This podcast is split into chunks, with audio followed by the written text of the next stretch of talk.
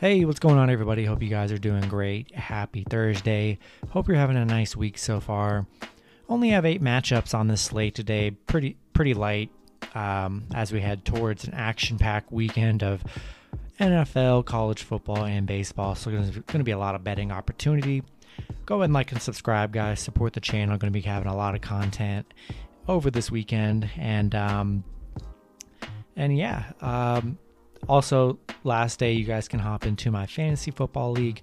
Still taking entries. To have it around, probably around six uh, before the Buccaneers and Cowboys game. If you guys are interested in fantasy football, going to be a fun league.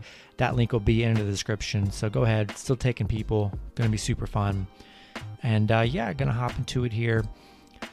Eight matchups, starting with the Los Angeles Dodgers versus the St. Louis Cardinals. Pitching for the Cardinals is Jake Woodford with an ERA of 4.47. He's 2 and 3. Um, pitching for the Dodgers is Corey Knebel with an ERA of 3.44. He's 3 and 0. I'm seeing either Knebel's going to pitch or Julio Urias, one of the two. So we'll see who ends up pitching. Um, Dodgers opening up as the favorite at minus 185. St. Louis plus 175 with the over under at 8.5. The last start for Urias, he's 1 0, pitched 5 innings, gave up 1 run, and had 8 strikeouts. For Woodford, he's 0 1, pitched 3 innings, gave up 5 runs, and had 3 strikeouts. Yeah, you know, I like the Dodgers here, whether it's Knebel or Urias on the mound. I just like the way the Dodgers have been playing lately. They've been playing great. St. Louis, they've been on a nice little losing streak. I don't love St. Louis here. We're going to stick with LA.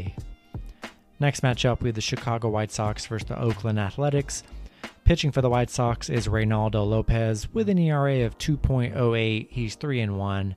Pitching for Oakland is Sean Manaea with an ERA of 3.91. He's 8 and 9. Oakland opening up as the favorite at minus 130.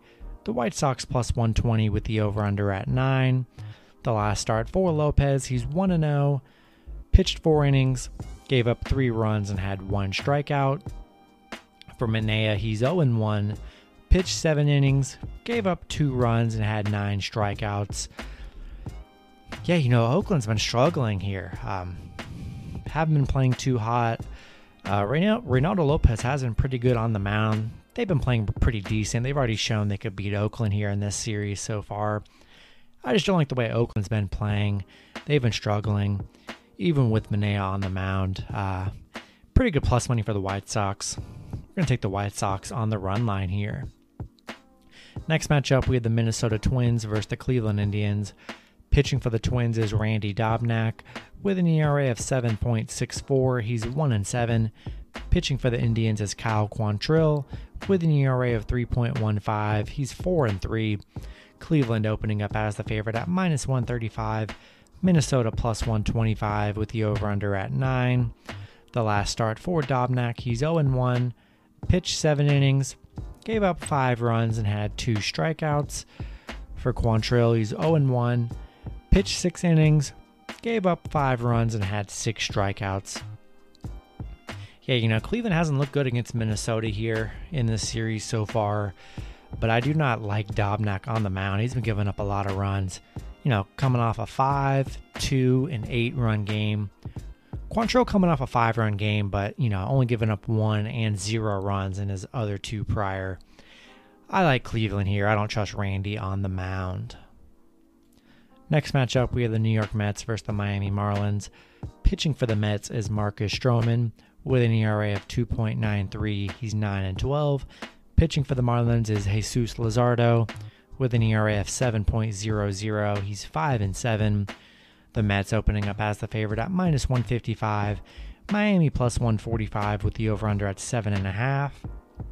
The last start for Stroman, he's 1 0, pitched 5 innings, gave up 3 runs, and had 2 strikeouts. For Luzardo. he's 1 0, pitched 5 innings, gave up three runs and had three strikeouts. Yeah, you know, the Mets, they've been playing really good baseball here. Um, Miami hasn't looked all that great here. Gonna roll with the Mets. I, you know, they've just been playing really good here. Sticking with New York. All right, next matchup we have the Colorado Rockies versus the Philadelphia Phillies. Pitching for the Rockies is Antonio Senzatela with an ERA of 4.16. He's 4 and 9. Pitching for the Phillies is Ranger Suarez with an ERA of 1.50. He's 5 and 4. Philly opening up as the favorite at minus 175. Colorado plus 165 with the over under at 8.5. The last start for Senzatela, he's 1 0. Pitched 7 innings, gave up 3 runs, and had 3 strikeouts. For Suarez, he's 0 1 pitched five innings, gave up zero runs, and had seven strikeouts. Yeah, you know, I like Ranger on the mound for Philly here. He's been really good on the mound. Um, only given up two runs in his last three starts. Um, pretty solid here. I like the way Philly has been playing. I'm going to take the Phillies. Next matchup, we have the Kansas City Royals versus the Baltimore Orioles. Pitching for the Royals is Carlos Hernandez with an ERA of 3.44. He's 5 and 1.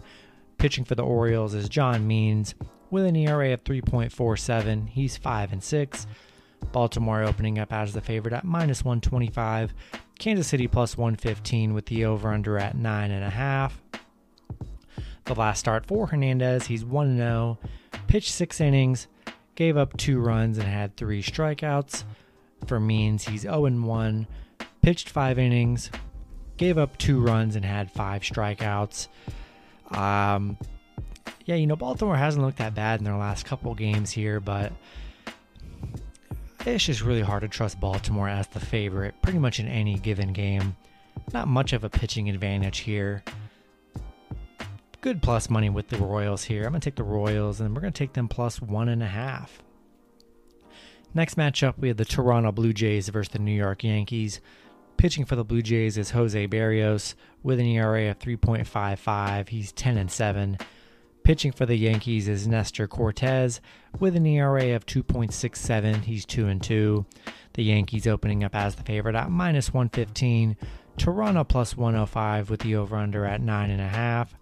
The last start for Berrios, he's 1 0, pitched six innings, gave up three runs, and had seven strikeouts.